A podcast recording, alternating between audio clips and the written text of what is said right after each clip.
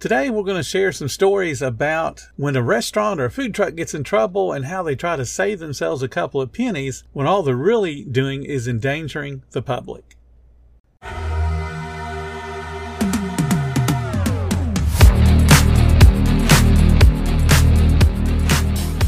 Welcome to the ten minute Food Truck Training Podcast. My name is Bill Moore. I am a food truck business coach, author of five food truck vending books, including Food Truck one oh one and Food Truck two oh one.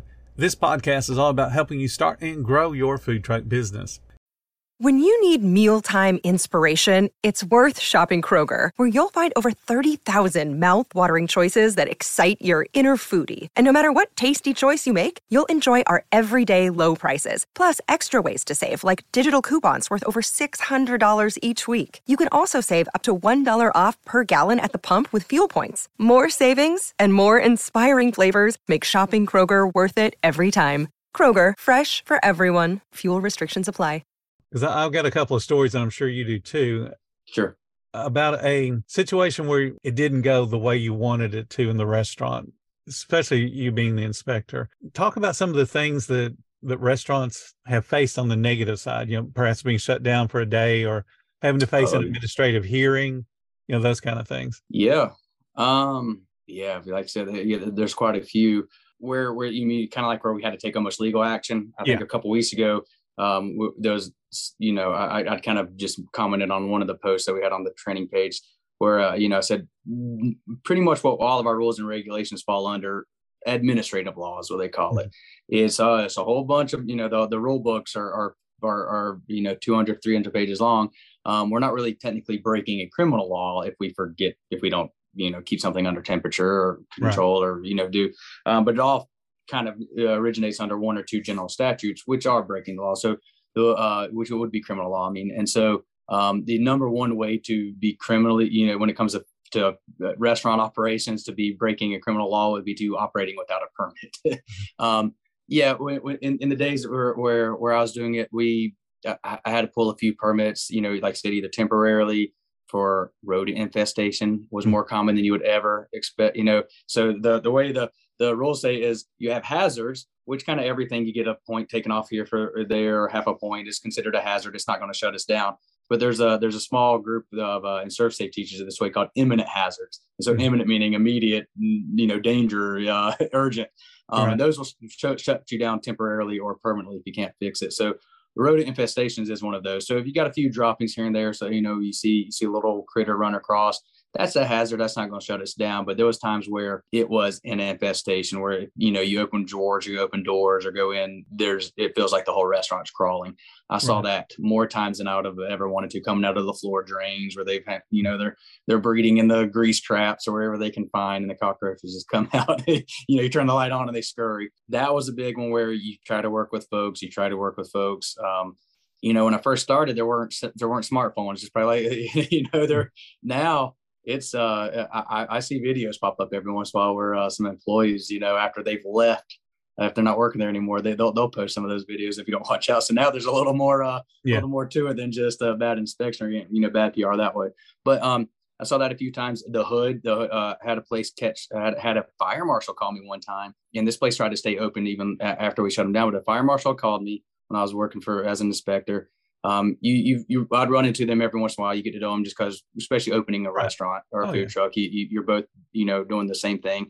And so we, we get to know them that way. And so we had each other's phones, phone numbers. He calls me, uh, then the marshal says, "Hey, uh, can you come down to such and such restaurant?" I said, "Yeah, let me finish what I'm doing." And I'll be down there. He said, "Well, I think this one, I, I need you to get here really, really soon." And, uh, he said, cause I, I see you graded them a few weeks ago. So I called you, your name's up on the wall. Said, said, e, and it wasn't a very good grade. Remember? I said, "Oh, I remember." He said, "Can you come down?" So, man, he's there. This can't be good. So I was there in a few minutes. What had happened is they went in the morning.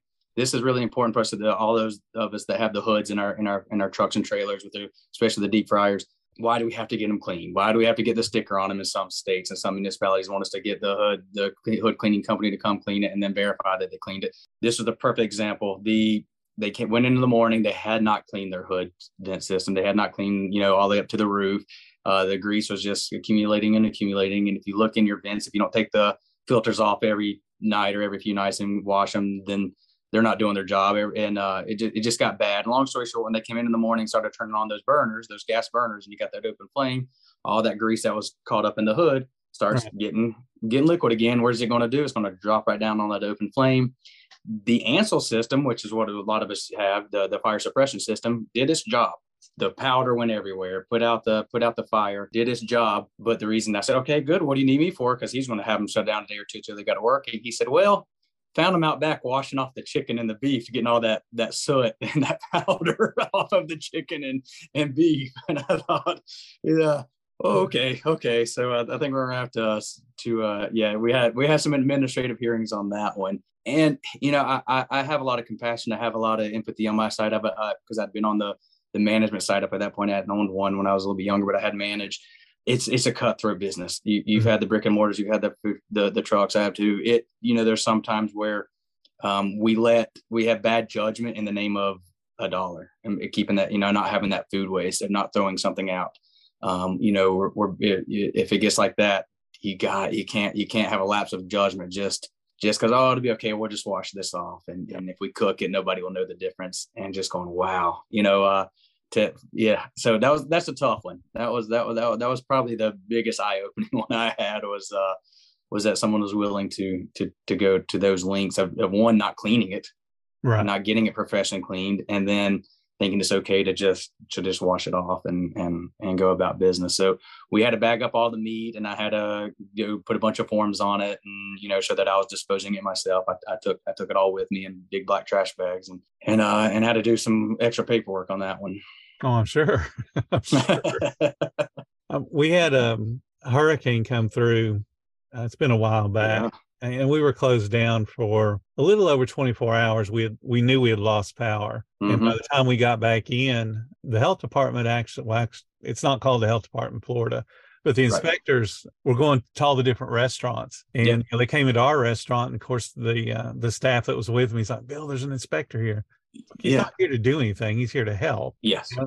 So he comes back and, and we're talking and I ask him a few questions about some of the, some of the stuff, what we maybe could salvage and what we just have to not yeah. even chance, you know, just get rid of. Yep. Yep. And uh, he said, I was the first one that asked him any questions. Everybody else tried to push him out of the door.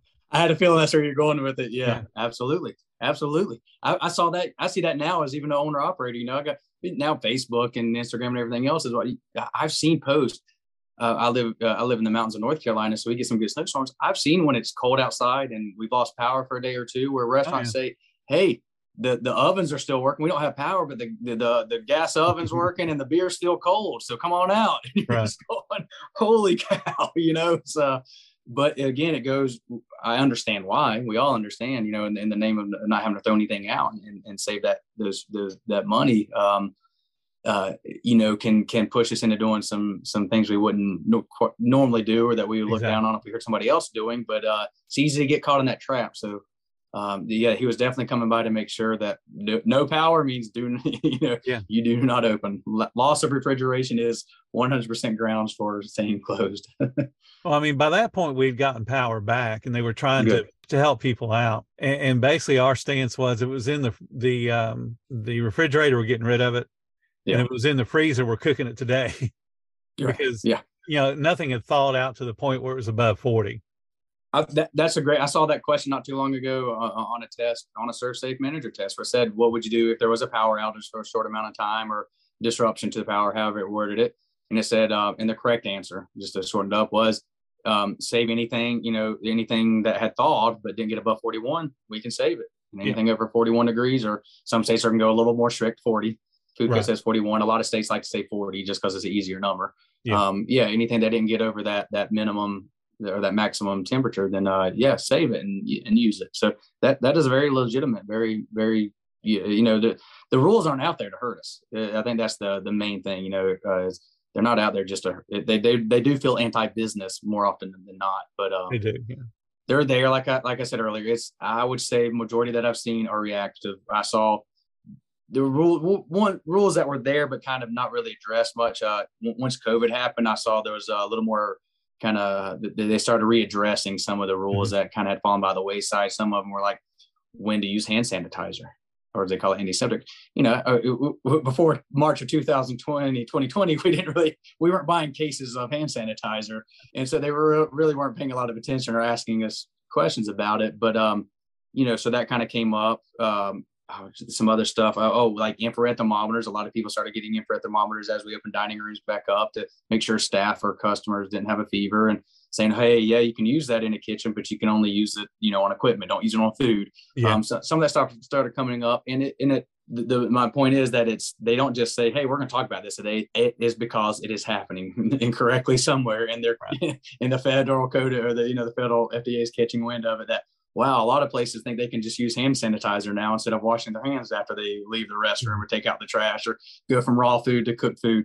Um, you know, we, we gotta, we gotta put that memo back out there to remind them to wash their hands first. Yeah. Um, you still have to wash your hands. You still have to use the regular stem thermometer to check that chicken, uh, not just click it with a laser and it says three fifty, oh, no. but the inside's still pink. So, um, it's all reactive. It's all there for the greater good. And then, and I, I hate to hammer that in, but I think if we just change that shift and that mentality that, um, that they, you know, they are there to help us. Absolutely. Um, they then, certainly are. Then, then it's, it's, it's, it's for the better. And, and it, and it, and it quickly, once you do it right and it becomes your routine, then it's, it, it, it becomes your routine. It's not causing any more stress or any more money.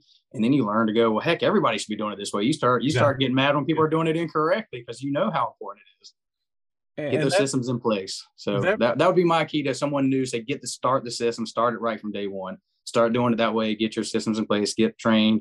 And take get as much knowledge as you can if you haven't already. And you know, a lot of people are, have been in the industry forever. So just um, you know, the, you sharpen sharpen your knowledge and just get those systems in place. So when you do have staff, everybody's doing it correctly. Have the checklist, the, the opening up and close down checklist, uh, and and once it's done correctly, they just like life is easy, and then you. I guess, yeah, you, you couldn't see doing it any other way. Yeah, we were speaking a few minutes ago about, you know, auditors coming in from New Birking Corporate or whatever. Yeah.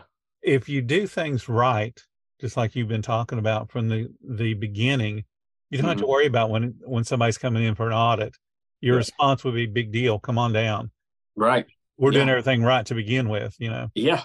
I, when I was inspector, I'd have those ones that were doing it, you know, they're, they're proud of, they're doing it right because they, they, they wanted to, and they knew they're supposed to as well. But they would, you know, when we'd get behind, they go, you know, you're supposed to be there hopefully every quarter or every four right. months. And then, you know, if you get backed up and it's been six months, they're going, well, finally, we've been waiting on you. You know, that was always a good feeling, you know, right. rather than like you said, some of them are going, uh, run out the door, make sure the dumpster's closed, go, go check the bathrooms, go do, yeah, exactly. do X, Y, and Z before the inspector sees it. Um, yeah, it was good to see the ones that go, finally, we've been waiting on you. So that's what, that's, that's where you want to be as a, as an operator going, come on in. You got to be prepared. And realistically, you're not being prepared for the health inspector. You're being prepared right. for your guests. As long as you take that attitude, then when the, the inspector yeah. shows up, it is no big deal. It yep, gets you're ready for that. You're ready for that. You're ready for that high number on the wall. Come on, give it to yeah. me. I'm, I want to, I want, I want my cousin to see that ninety-seven, exactly. ninety-eight, one hundred. Yep. Exactly. Tomorrow, Joe and I are going to be talking about hand washing and how you can time yourself by singing the A B C song. Thank you so much for listening to the ten minute Food Truck Training Podcast. If you're finding all the information helpful to your food truck business, please become a monthly supporter of the podcast. Just hit the support button or follow the link in the description. Every little bit does help keep us going. Join our Facebook group. It's called Food Truck Training. We have a whole bunch of awesome members at all different levels, from brand new beginners to decades-old veterans. They've all got your back when it comes to helping you with your food truck. And again, thank you for listening. Come back tomorrow because you know I got plenty more to say when it comes to helping you and your food truck business grow.